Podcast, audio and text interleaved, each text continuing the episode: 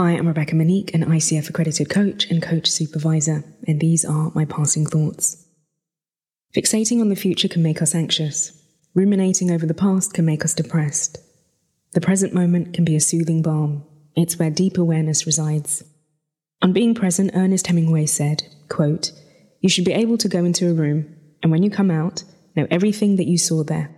If that room gave you any feeling, you should know exactly what it was that gave you that feeling. Try that for practice. End quote. Here are some sentence stems to help you anchor into the now. Some require internal awareness, some external, and others an oscillation of both. I'm feeling. I'm sensing. I'm noticing. I'm becoming aware of. I'm observing. In this moment, I'm mindful of.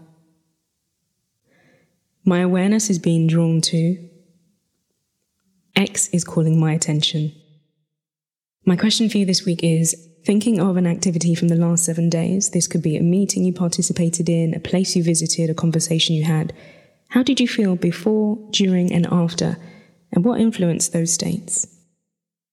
Speak to you next week. Until then, be well.